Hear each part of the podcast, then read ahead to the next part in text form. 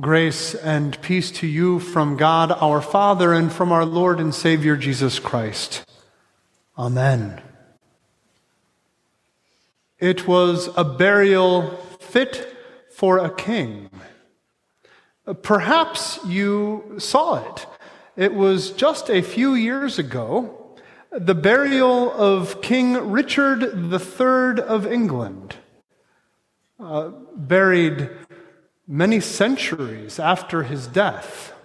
Uh, you might remember because it got quite a bit of news coverage because many celebrities uh, and royalty uh, were invited. Uh, and in fact, one of those celebrities was a long distant relative of Richard III, the king whom they were burying. And he spoke at the burial, Benedict Cumberbatch.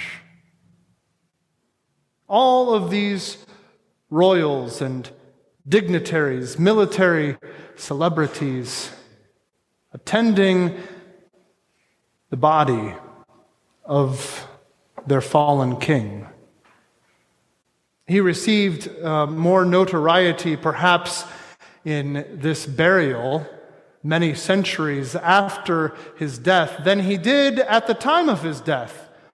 For the reason why he was buried so long after he had died is because he had died in battle uh, in, during the English uh, Wars of the Roses uh, and uh, all of these warring dynasties in England.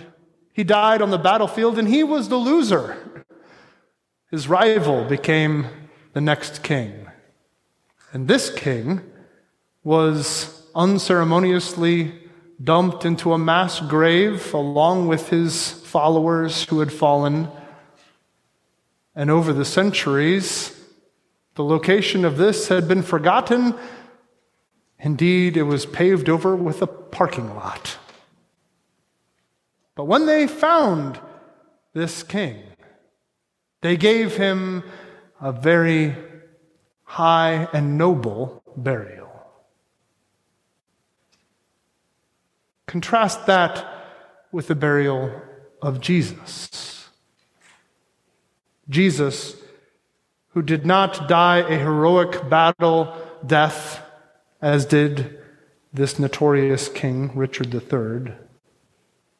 Jesus, who was buried not with the attendance of many dignitaries, indeed, most of his followers were not even present. No, just two disciples, and those secret disciples at that. It was all very hastily done in this way, similar to that of the fallen king Richard III. Given a burial in a borrowed tomb. And yet, there were some markings that this was not just a typical burial. A hundred pounds of myrrh and sandalwood. This was the amount of herbs and spices, oils and ointments that had been used to bury King Herod some decades before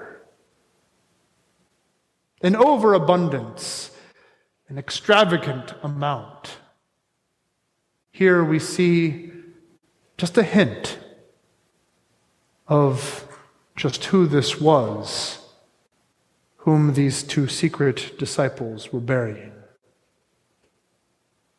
The central figure, of course, of any funeral, of any burial, is the deceased.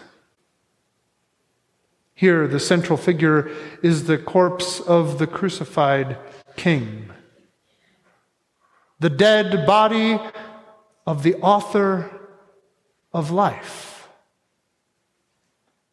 the one who had spoken all of creation into existence, now lay dead, silent in a cold grave here.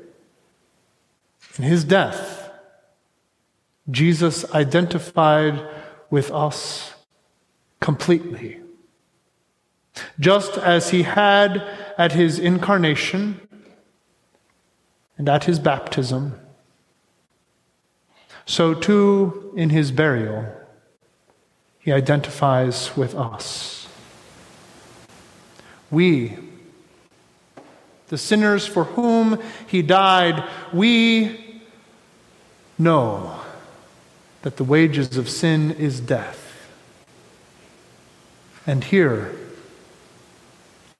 life itself entered into death, entered into a rest, but not an eternal one for you and for me. His battle was accomplished. And he, though it might appear that he was the loser, no, he was the victor. On the cross, he was crowned and coronated our King. By his death, he has freed us from the power of death and of sin and of hell and of the grave. And he has given to us the promise that when we die, we need not fear condemnation, but we may know and even await that coming death in peace, knowing that we will be at rest with Him. For while he was buried and while he rested on the third day, we know he rose again. And while I don't want to get ahead of myself too much, I have a sermon I want to preach about that on Sunday.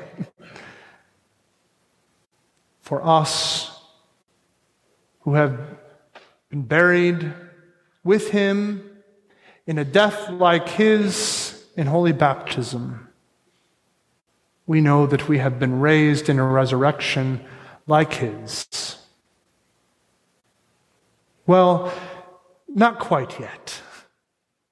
Our resurrection thus far is more of a metaphorical one, raised to walk in newness of life until that day when our crucified, buried, ascended, and, and indeed risen King comes again to call us unto himself, to call us up, to call you up out of your grave to live with Him forever. Brothers and sisters of the true, victorious King, Jesus.